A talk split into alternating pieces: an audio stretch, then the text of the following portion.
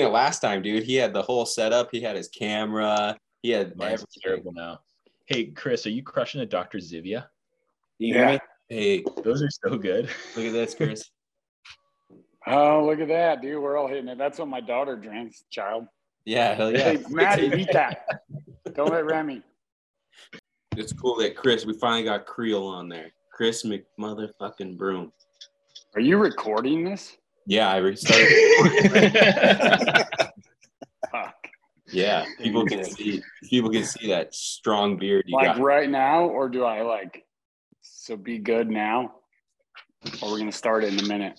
No, No, be, Edit I out say be good now. now because uh, we can, just let it, we can just let it naturally flow. Jesus, this dude's a Danny, mess. I thought I was gonna be the mess. Dan, are He you was way better last week. He's just so scatterbrained. Look, squirrel. Can you hear us, Skinner? Dude, that was the longest delay. There was just a whole bunch of no no noise for a second. Can you Yeah. With two cars. It's called a chucker. Oh yeah, no, I, I just chuck I chuck on every weekend with that stud. Nice. Yeah, How old is How old is Remy now? one. Dang. dude, he's only one, it's still a puppy. That's Yeah. crazy. Uh, he's doing so good. He's like a year or two ahead of where he should be. But he's doing That's cool. awesome. Gordy just turned Yep. five. It's fun. God, he's already Definitely. five. That's crazy. Dude, it's it's unreal. He's got some gray underneath his muzzle and everything. It's it's nuts. It's a trip. River. Nice. It's awesome. Yeah, Niner's almost 13. Dude, I hey, I found an old picture of Niner on. Uh, I'll have to send it to you. I was looking through some old uh, some old photos from back in the Palmer days. I found a couple of good ones in Niner. I think I have a few too. I have a few of, of the, the whole crew. But when there was like six dogs in one apartment. Oh, that was amazing. You imagine if we did like the the mission trip, but we got to take 30 students or 15 students? It'd be insane. Oh, it'd be probably Like we had that changed our career, and that was probably one of the worst people ever to run. Won't say any names, but yeah, well, it was like a I've vehicle. never, I've never known more than someone that has been doing it for 10 years, and I've been doing it for one. It's like we weren't even taking adjusting classes yet. And we were like, well, I'm not going to ask you a question. What do you think of this, Dan? This 87 year old was hit by a bus. Hey, Joe, can you help me? Yeah. it was Don't uh, ask that other girl. Yeah. Yeah, when she was she was he was complaining about his shoulder and she adjusted his neck. Yeah. oh, his shoulder's been Well, you see the nerves. Yeah. well, his that was such a s- such a difference between the two. sc- Well, like, was there anyone else aside from uh, Palmer West and and Life Life. West? Did we have any? Do we have anyone just from those two, right? That was so crazy to see the difference. Like it was just, I'll never forget when that one translator came up and said something. I think she was talking to Demir or something, and said something like, "Huh, it's funny. All of the people on this that are seeing people on this side of the room leave really happy, and all the people who leave on this side of the room just they seem to be like either in pain or seem to be really sore or something like that." It was like a funny. Yeah, I remember this. I remember this. Yeah, I would say the one thing going back on that uh on that girl's blast in the neck for that guy's shoulder when his shoulder had been dislocated uh, for like 15 years, just sitting out, completely atrophied, like no function whatsoever. And then we just sat there and tried relocating that shit, and then made a trash bag. And then, Yeah. and then Dan Dan started. He started lining people up, just like, dude, you guys got to go to this guy. but then that guy hung around all day for Joe. The rest of the time, he was just like when we left on that in our in our uh, van, he's just like waving with his good arm. He's just like, "Oh yeah, thank you." That was so funny. It's probably just it goes to yeah, it goes to goes to show like you know when you have such minimal access to care like that, it's like that's that makes a big big difference when someone who knows what they're doing pops in. Yeah, that was a, that was a great time. I'll never forget also the uh the conversations we had with the knee chest crew. Oh, dude. Do you remember Oh, that yeah. when we ran into them in the airport? And At the airport. Like like when I feel my pisiform Oh, just they brought those perfectly. tables, right? Yeah, with remember that- that, guy was that like lateral the mass. reincarnation of Dee Dee Palmer. Do that like tall beard. I changed so many people's blood pressure. It was sweet. Well, the problem is it's a religion for them. You know what I mean? It's like it becomes a religion. It's weird. Yeah. People like it. start you hang around you hang around with people who believe stuff like that and pretty soon it's very easy for you to believe it too right I had a patient who Yeah. came in who was like, dude, I got the craziest knee chest adjustment the other day. I was like, what the fuck? He's like, how I had, uh, like, it's like deep. You i got got toggled one time by uh by randy waters and that was i remember leaving and being like wow i think that's like actually there's probably a little bit of like jostling of the brain like this might like if you got lots and lots of these you'd probably have some cte over the long Get a the little long haul. concussion every time.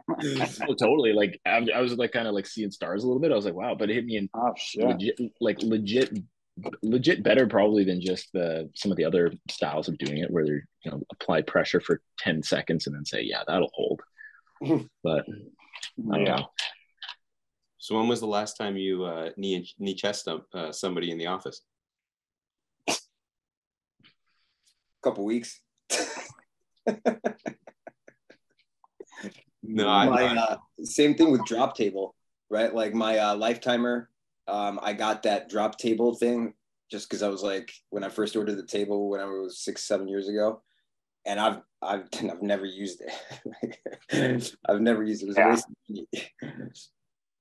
What do you guys do if they ask you uh, if you can use an activator on them? Do you just say, yeah, sure, and pull it out of a little drawer and click them, or do you I don't, actually I don't like, have one. I yeah, don't yeah, I don't own one. you Yeah. don't I one? usually- I know Dan I- has, or the office has one. Yeah, there's one in the office. I, I go with the same standard thing, which is, um, you know, I'll I'll be honest. Every every every every once in a while, like maybe like once a year, there'll be one person who comes in who's seen a previous doctor, and that's what they've gotten. So I'll do it. But for the most part, if it's a new person or if it's someone who's like who's kind of curious about it, I, I just tell them the same thing, which is I haven't been I haven't been trained in that. I uh I don't know how to I don't I can't do that. So I can refer you to someone who wants and they're usually like, ah, well, last time I had a you know, I had my neck adjusted, it didn't go all that well. Like, oh well, it's kind of like getting haircuts, you know, you get a bad haircut and it's not gonna put you off getting your haircut, but let's, you know, we can talk about it. And so most of the time you try not to be pushy with stuff like that. But I would rather do mobilization in someone's neck and just do some stretching and muscle work than take placebo their neck with Yeah. a with a click with a click like I, I truly think that I could there's better stuff I can just do with my hands than to just try and sell them on the idea that an activator is somehow even remotely close to to an adjustment. Yeah, it's, I can't do it. Neither can I. But no, I remember Drop. I remember Dominguez coming in. We were doing an outreach, and some guy wanted it. Dominguez literally took a ballpoint pen and just started smacking the side of his neck, and he's like, "Oh yeah, I feel so much better." But I tend Yeah, to. That's crazy. I've had a couple people because uh, there's a the Arlan Fuhr crew is out here in Phoenix. Oh.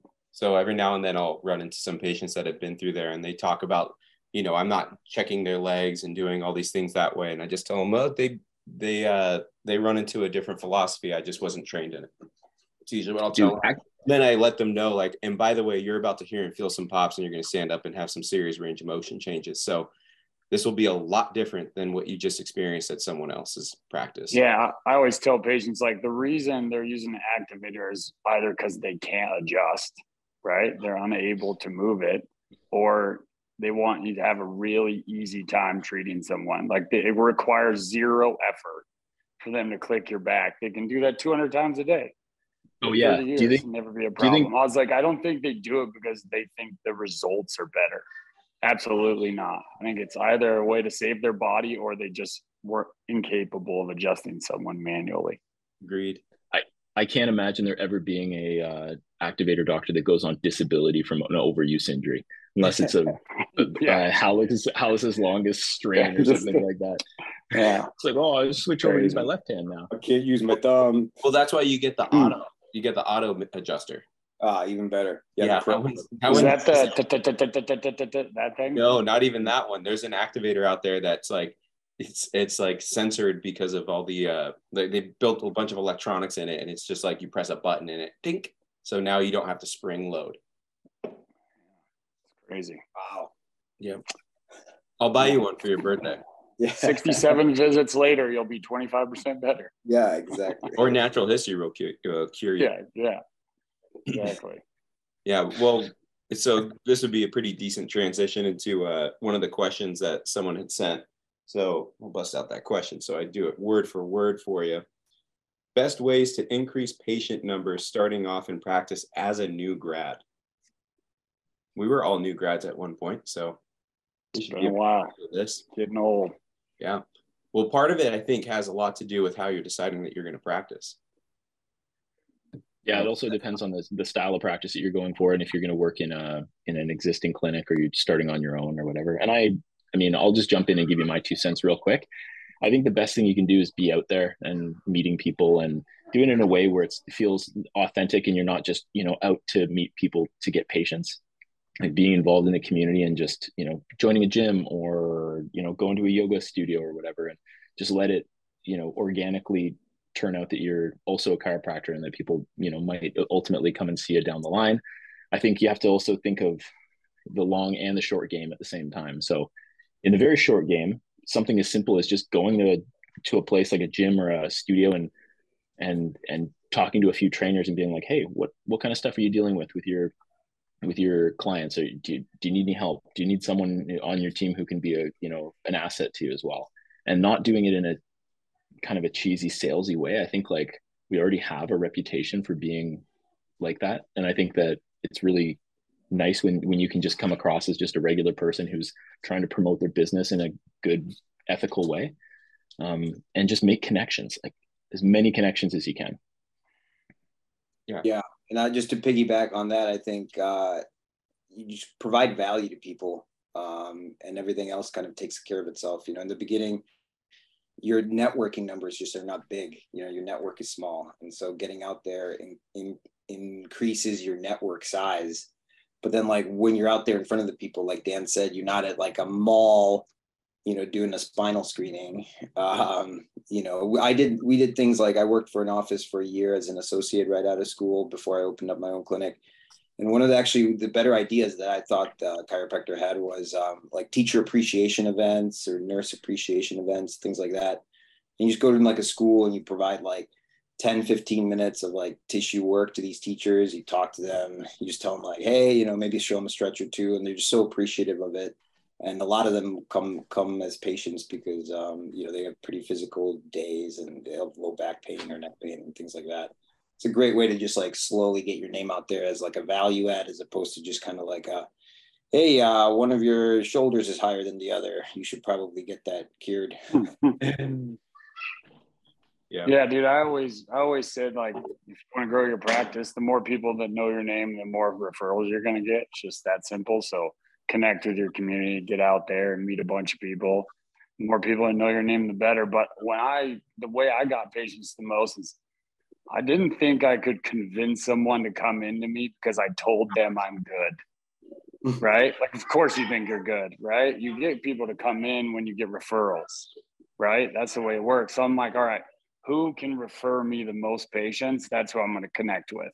That's like uh, massage therapists, uh, PTs, right? Chiropractors that are busy. And so, like, I, I went to a lot of those people. Uh, trainers were huge. And I would just go sit down with them, talk to them, work on each other, do little trades. And then when they say, like, hey, this chiropractor is actually pretty legit, the massage therapist says that, that person comes to you without question. It's not you talking yourself up, it's someone else. Yeah. That worked for me. And I am fuck, I've gotten hundreds of patients from just massage therapists alone. It's probably my biggest referral source. That are trainers and coaches. Mhm. Yeah. That's such a good point, man. That, that doing trades is such an easy, approachable way to start something up like that. Like even if you're, you know, even if you are experienced in training or something like that, going in with the uh, the intent of meeting someone and not necessarily wanting them to refer people to you, but just saying, hey, I could use a massage. I could use this, and we're Yeah. both prof- or I could use some personal training, or like I I I do a trade with people who cut my hair and stuff like that. So it's like Me too. it's um that was probably yeah Demir as well, but people people who who have the opportunity to to see what you're capable of will be the ones who will who will refer to you. So that's such yeah I agree hundred percent with what Chris said. That's such a good yeah, piece great of advice too.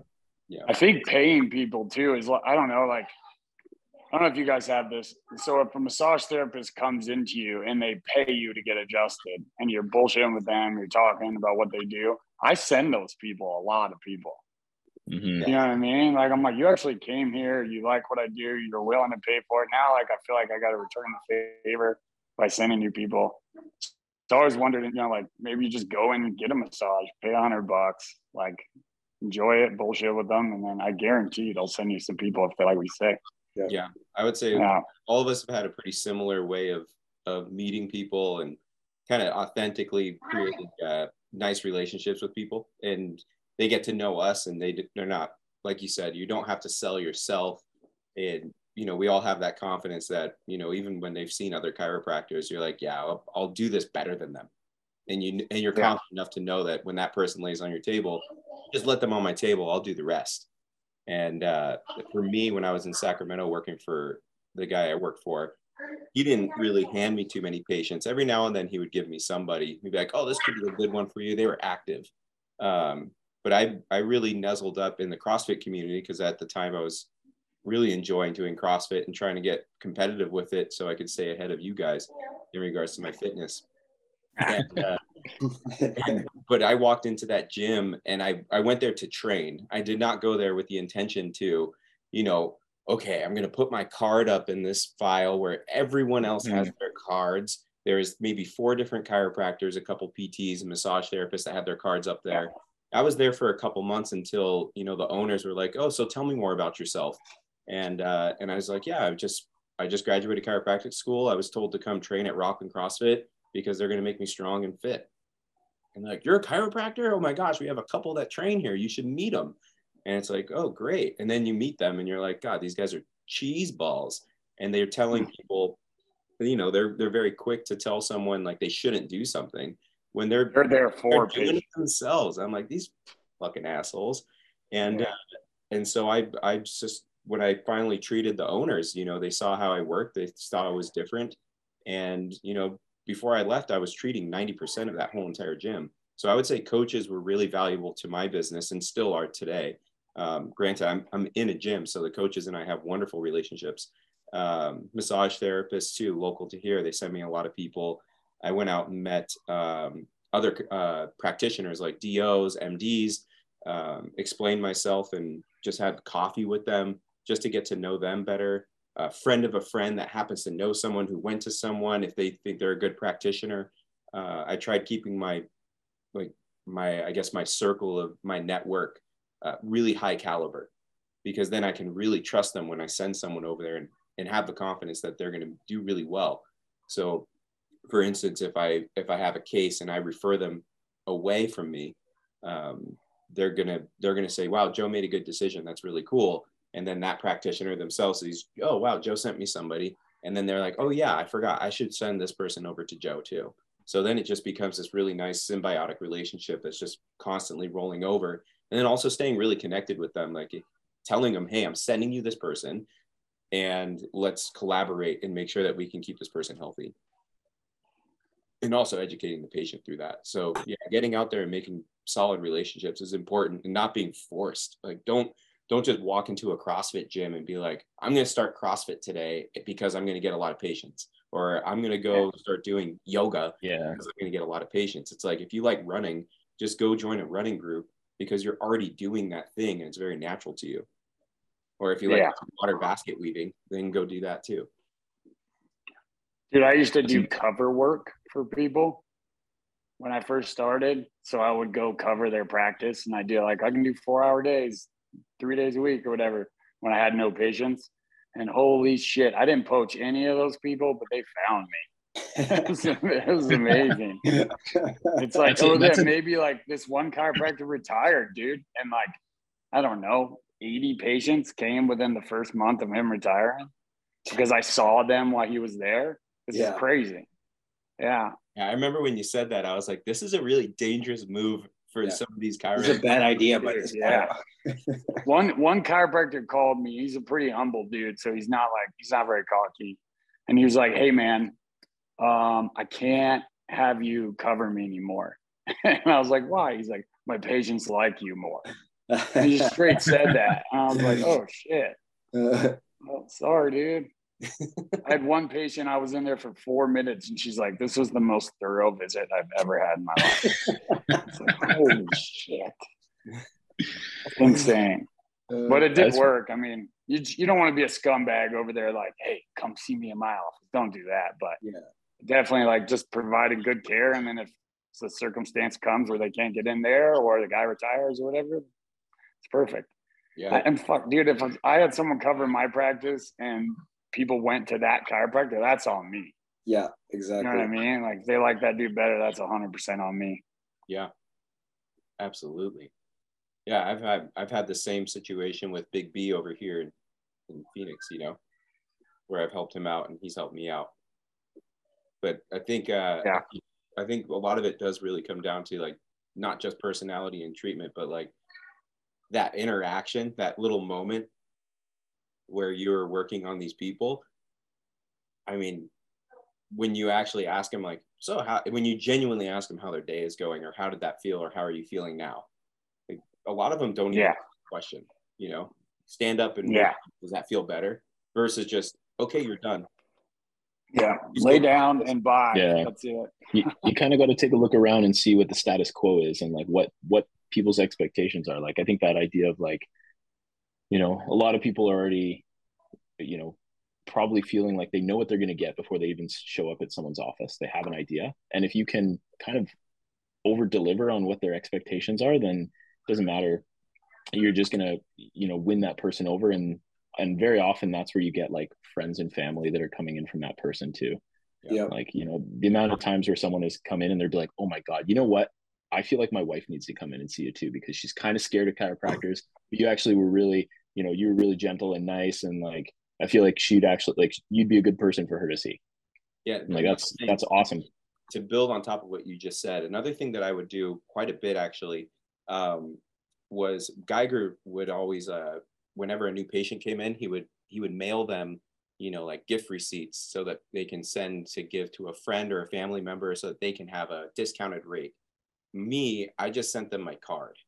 Like, I was like, hey, give these cards out to a friend or family member or someone you think I could help, and uh, and send them over to me the and when I moved to Arizona, instead of doing like an email or anything like that, I just flat out asked my patients for to send me people because they don't know if I'm busy or not. You know, they have no clue what my schedule really looks like. So when I was first starting off, I would tell them like, "Hey, if you think I can help someone else, I I would love to, and uh, please send them my please send them my number. I need patients." I was just straight up with them. They're like, "Really? You need people?" I'm like, "Yeah, I just started three weeks ago." Yeah. Anybody. I'm just twiddling my thumbs and doing bicep curls in the corner of this gym. I want to get my hands on. That's such a good, honest approach too, because like the more that you, you know, people probably recognize, you know, oh, you you moved from California, you're starting brand new. It's not like you're working in tech where you can do it remotely. It's like you literally show up somewhere and you could be the best adjuster, best clinician in the world. But if you relocate thousands of miles away, you're going to be slow. And so, yeah. No one think- knows your name. Yeah, exactly. And so, I think here. I grew up here. I know Yeah. a lot of people, but that doesn't doesn't change anything. Like just because I grew up with them doesn't mean they're going to come lay on my table. yeah, and you're not going to treat every. It's, you're not practice isn't just built on people you know. It's like you people are going to get to know you through treatment and through through your practice. So And You you know, know, I still have I feel like I still have referrals coming in like from three, four, five years ago where you hundred percent. and uh, you know you at, at value add for somebody and they told somebody about you. And then that person just you know waited around until whatever they came to see you for got bad enough. And they were like oh yeah you know what? This guy told me about this guy a while ago. I'm gonna go see him. Um, so like you never know when and how people are gonna see you. So just like put keep putting yourself out there. And i think you got to like invest a specific amount of time to like growth. You know like you always talk about working in your practice or working on your practice right? That old uh cliche um but it's true. Like you can't just you know twiddle your thumbs or just kind of like sit around. Like you got to work on that thing um, and you got to make plans for it um, and you know you have a specific way of getting yourself out there is so important um, otherwise it's not going to come quickly yeah yeah i did every every like monday morning i would be like all right i gotta set up three meetings this week so i would yeah. find like two massage therapists and a trainer and I'd text them or call them, set it up, and like, all right, I did my shit for the week. Now, yeah, now I do nothing. What's your first thought when you think of CrossFit? Yeah. What was that? Right? What's your first thought when you think CrossFit? Like when someone, well, when a patient asks you, what do you think of CrossFit? I know you guys get asked that shit all the time, right? All the time. Yeah. Is that Mary, the question? Is that Mary, like what that guy wanted? I think that's I think that's what the question was getting at. Mm-hmm. Also, I can't help but notice that Demir's got a hoodie. Yeah, I got a hoodie. Yeah. Oh, you weren't here when he was talking about it. He got everyone. I got oh. you too. Yeah, but he got you. A, he got you a medium. A medium. I, I need I need an extra large. My my t-shirt's getting I'm getting it's because I've been doing so much CrossFit. Oh, segue. Oh. I'll do I'll do so CrossFit. Uh great when done properly, but very hard because you add the competition factor to it, right? So now like if you're doing squat cleans for time and you're you're doing them perfect, there's nothing wrong with that. Right? Like you have good form, you have good technique, you're recovering properly in between reps, you're gonna be fine. It's actually really good for you. But asshole John next to me is little chubby and he's beating my ass. I can't lose. Right. Or so now Joe. I'm gonna compromise my spine, right? Like Joe, the amount of times I broke my back trying to beat that dude in the CrossFit Open, right? yeah. Or when we compete like battleground. That's the problem with CrossFit is the competition. Front squat where you look like a shitting dog. Let's yeah. post up well, that, that like, picture on the on the YouTube video. That'll be the, the title picture. I tell my CrossFit patients all the time, dude. CrossFit is perfect if you can check your ego. If you can't, it's probably you're probably fucked. Yeah. Well, it's also like, well, what's the what what's what do we mean by CrossFit? Are we just talking like as a fitness modality or as the competition or as a training modality? Oh, no, as, like, a, as a fitness modality. Like no one's, no one's doing competitions. Yeah, well, it was well, just the fitness modality. It's, sure, it's a fine option. I think there's better options for people. There's smarter options. For the most part, it's like, do you have the capacity to lift your arms overhead? Yes or no. If you don't, CrossFit's probably going to be a pretty shitty option for you because you got to do a boatload of pull ups. And more than likely, depending on the gym and the coach, they're, they're not going to coach you through uh, a decent option for you, which might be like ring rows or something like that, uh, as you're potentially gaining range of motion in your shoulder to go up overhead so you can finally do a pull up. But most people are just jamming their shoulders into, you know, some sort of impingement while they're doing that shit. Um, and I, I love CrossFit personally but I also think that uh, in the wrong hands, it's definitely not a good recipe, and that tends to be more often than not. But yeah, I agree. To the same token, right? They might just be like, "All right, well, I'll just go body build." Next thing you know, they're doing military press, and you're in the same fucking scenario. So it's like people need to understand like how their bodies are moving and what it's capable of doing, and no one really knows that until you actually lay them on a table and assess it. Pretty simple can this person yeah, fair. There's no answer for everyone, right? We're all yeah. different. Yeah. I think you just gotta Every... take, take, it, you know, uh, case by case. Like I have a uh, like a 61 year old woman who like loves loves CrossFit. You know, I mean, obviously she like modifies a lot of the stuff and regresses everything, but like she loves the idea of going to that class, like working crazy hard, having a strength thing, having a metcon. Um, for the most part, she keeps herself safe. You know, she overdoes it within her shoulders a little bit. But like, I don't tell her like you shouldn't be, you know, doing this. This is bad for you. Like, it's still better for her, in my opinion, than like not doing anything or uh, just running or something like you know monotonous and stupid like that. And then there's people like that clearly sh- shouldn't be doing the fuck running. uh, and so uh, I think it's just like a case by case. I used to be more like uh, you know bro or uh, you know anti. I feel like I've gone through like um, you know back and forth, and now I'm kind of like, look, man, if this is what you love, I'm gonna help you do it. but I'm also going to show you how to stay safe. You know, that's and that's the same thing if they came in and like, I, I, ride bulls or whatever else. I'm like, all right, uh, I'll do my best. Yeah, yeah. I mean, I we work with people that, uh, well, at least I should say, I work with people that get punched and kicked in the head for a living. So who am I to tell them that, that they shouldn't be doing that? Not day for you to get a shin to the face. Person just be like, you know, you really shouldn't be doing CrossFit. like it just it just seems silly. You know, I'm not going to be that guy that tells someone they shouldn't be doing something. We'll just teach them how to do it a little bit better and safer. Yeah.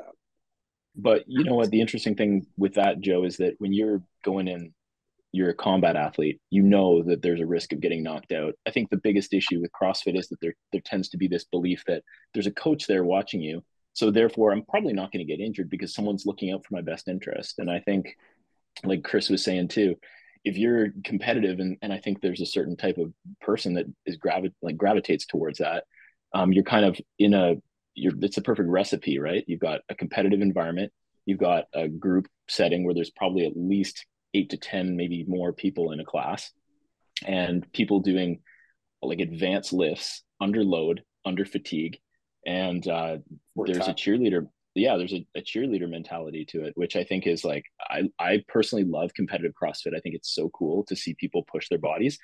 Do I like it for general population? No, it's not my it's not even my in my top five recommendations. But I do, I think that people doing some metabolic conditioning and doing some weightlifting is a good combination. But there's I can I can count on my hand the amount of people I've met that should be doing snatches. You know what I mean? Mm-hmm. a lot of people are doing things way outside of their pay grade. So I think that if you go to the right gym and you find a person who can help you figure out what kind of stuff you need to do as far as scaling your activity and and making sure that like you know you give people a little bit of what they want but also what they need and you start to fit the exercise to the goals and if someone's trying to lose weight i don't think crossfit is going to be the best way to go. If someone's trying to get jacked and tanned i don't think it's the best way for them to like you could choose something else. You could do like a, a mix of cardio and weight training or some eh, something that you know maybe is a little bit more fun for them if they're just trying to lose weight. You could get them doing like i don't know cardio boxing or something like something different but that also has its own hmm. potentials for injury and for overuse and for you know the competitive drive getting people you know beat up so i won't pick on crossfit i don't think that that's necessarily fair but like yeah it's thinking jiu-jitsu yeah, exactly. Right. Well, that's just it. I'm trying to lose. I weight, choke so friends in a padded room, like. yeah. I, I think it's ACL reconstruction. Yeah. Yeah. It's all. It's also about people's tolerance to trying different stuff, because I think what it is is a lot of people are afraid of like when they first get into strength training. A lot of people are nervous and they're maybe a little sensitive about it. And the cool thing is CrossFit has a great community vibe around it, and I think what I hope happens is that we eventually step beyond that and we start to welcome more people into that community in various different types of strength conditioning. So it becomes more of like a general sense of like, hey, let's take all the good and let's discard all the bad, and then let's kind of move things forward a little bit better. So do you think the way to fix it is to take the competitive nature out of it, or do you think that's what pushes people? It's a kind of a hard like.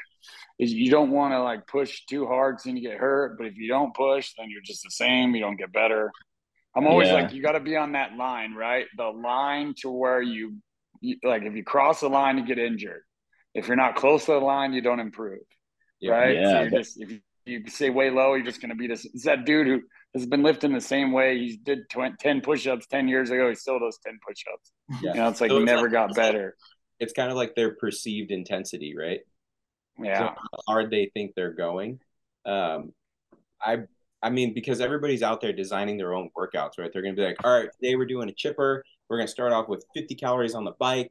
That's your buy-in. And then we're gonna do 50 calories on the bike as a buyout. But in between, we're gonna do 50 burpee box jumps, 50 power cleans, 50 wall balls, and then 50 burpee box jumps, 50 power cleans, and then you're finishing with the bike. It's like where you're pushing, I think where people try to push their intensities more often than not, they're they're choosing a modality when they're going through there. Like you can push the bike, but it might set you up for failure moving forward in, in regards to like your breathing patterns at the very beginning. Um, so like being educated on like how to go through a workout and like what the intention is behind a workout is very important. And I feel like CrossFit just kind of throws shit at the wall and sees what sticks. Dan, Yeah. what do you think of that workout? Unless you have a good coach. Yeah, Dan, Unless what you have a think of good that coach. workout that he just talked. That- I I was getting angry just hearing Joe go Me into all too. this But is there a Because- dumber way to because- gain fitness than something like that?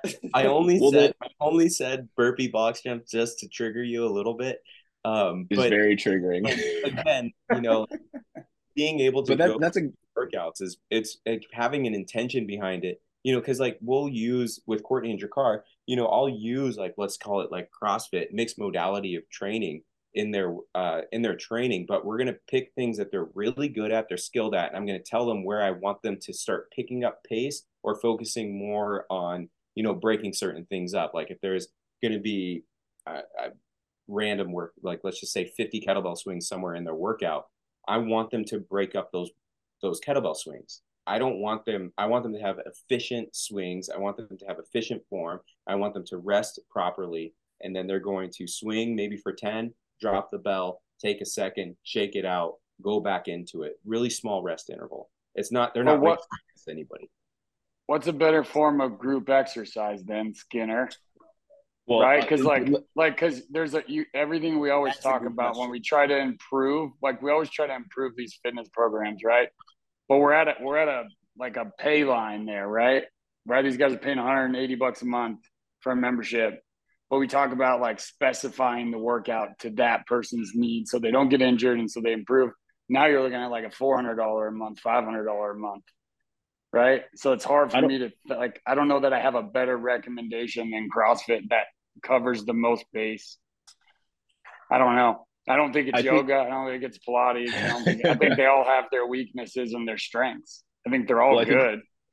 it's also that I don't think there's anything that covers the base for everybody. And I think that maybe the most important thing to do is to go back and actually like what like you know when people use that word functional movement, like what does that even mean? Like what does like when we're talking about CrossFit, what does that mean? In my opinion, that's talking about like the Glassman OG CrossFit, which is mo- varied movements done at high intensity with uh, you know all these other you know all this other rhetoric around it and I think back to like the dot com programming where it was like just Joe brought up a perfect example. It's like every day felt like a random workout.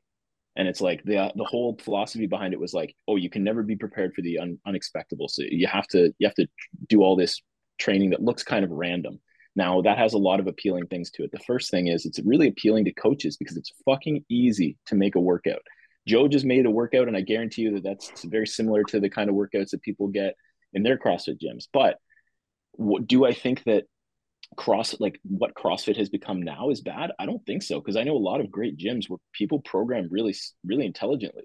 But that takes time, it takes effort, and it takes people who give a shit. Because I know just as many other coaches and gyms where they're just basically they have someone like Joe there writing these workouts. You just be a monkey on a typewriter, hacking away, and then you just put numbers and exercises next to each other with no real intention for the order that you're doing them in, which ones you're going to emphasize doing, you know, with good, you know, form and rest, and which ones you're going to use for like your your burnout at the end. Which that that in and of itself is just kind of a like the language we even use around exercise is so funny. Like this idea that you need to just fucking blow out the gas line at the end of your workout to to have a good successful workout is just crazy.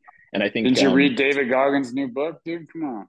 Yeah. dude goggins is goggins is is the opposite is a very very inspiring dude he's but he's a character you know like that like Yeah. do you want any of your patients to apply 100% of the goggins logic like it would be that you, you'd see them for the rest of your life you'd have like you'd be working on Yes, yes, yes, I do.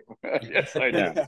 But here you go. Here, here's an idea for Jamie. but like hey just just one one- just one one second here quick joe um the last thing i just wanted to say was this idea that like having the, the hardest thing to teach someone is the difference between pain and discomfort and i think what you're doing is you're chasing discomfort in a workout because you want a person like you're not going to grow unless you're uncomfortable but if you push that red line too far now you're flirting Yeah. with injury and nobody is impervious to injury like I, like i've tr- I've trained people for years, and even under the best watchful eye, well, even under my watchful eye, with what I thought was the best form, people still can hurt themselves, and that can be just from you know excessive loading. It can be from under recovering. The person might have had a shitty sleep the night before. They might not have, you know, maybe their breathing got a little uh, ahead of them. Something went wrong, And so no one's going to get out of life alive. Like we're all going to have injuries as we go through it. But I think that making better decisions ultimately lead to less of that happening. Yeah. So this is a good place to cut it off. Chris, thanks for joining in on this one. Dan, Demir, wonderful. Still time for people to sign up for the March seminar in Davenport, Iowa. So again, we'll put all the things below in the show notes. Uh, also on the YouTube page, we'll put the discount in there. Early 100 will save you 100 bucks. Highly recommend not procrastinating. Just get on there, sign up. We're gonna blow your minds, especially if the guy right down on my corner. If he shows up, we're, we're, gonna have a damn good time. We're gonna check it out. It's gonna be awesome. Yeah. See all you right. guys. All right. Thanks for that, guys. That was really fun.